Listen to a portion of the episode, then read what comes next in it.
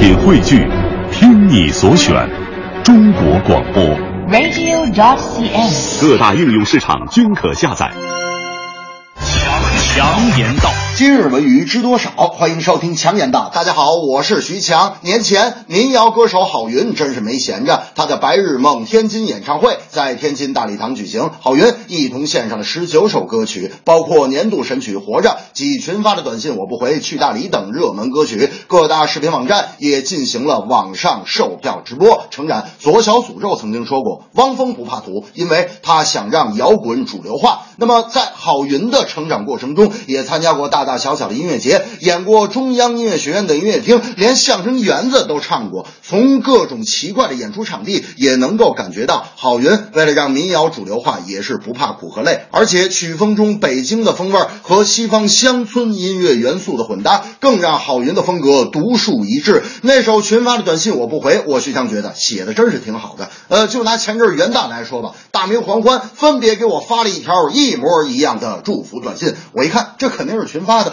不回复吧又不好意思，就随便的给黄欢回了一条。一会儿大明就打电话来了，强子你啥意思啊？给你发祝福短信你最起码得说声谢谢吧。我说由于你和黄欢的短信都是一样的，我就单给黄欢回了，代表对你们两口子的祝福。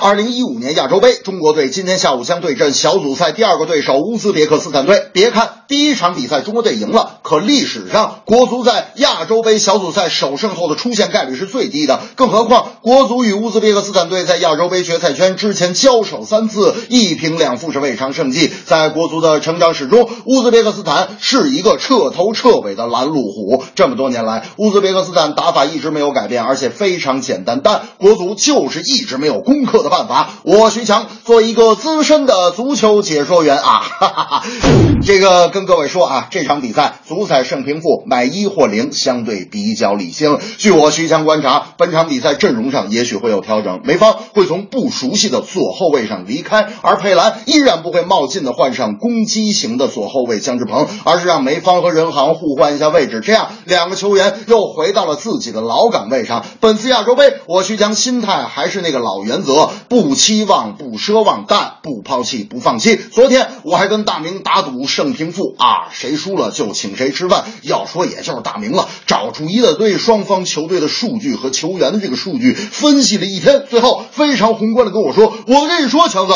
这场比赛我坚信国足不是输就是赢，要不然俩队一球不进。总之，这顿饭我是坚决不请。”这正是。歌手郝云好运连，民谣唱出一片天。国足对战老克星，希望能有新改变。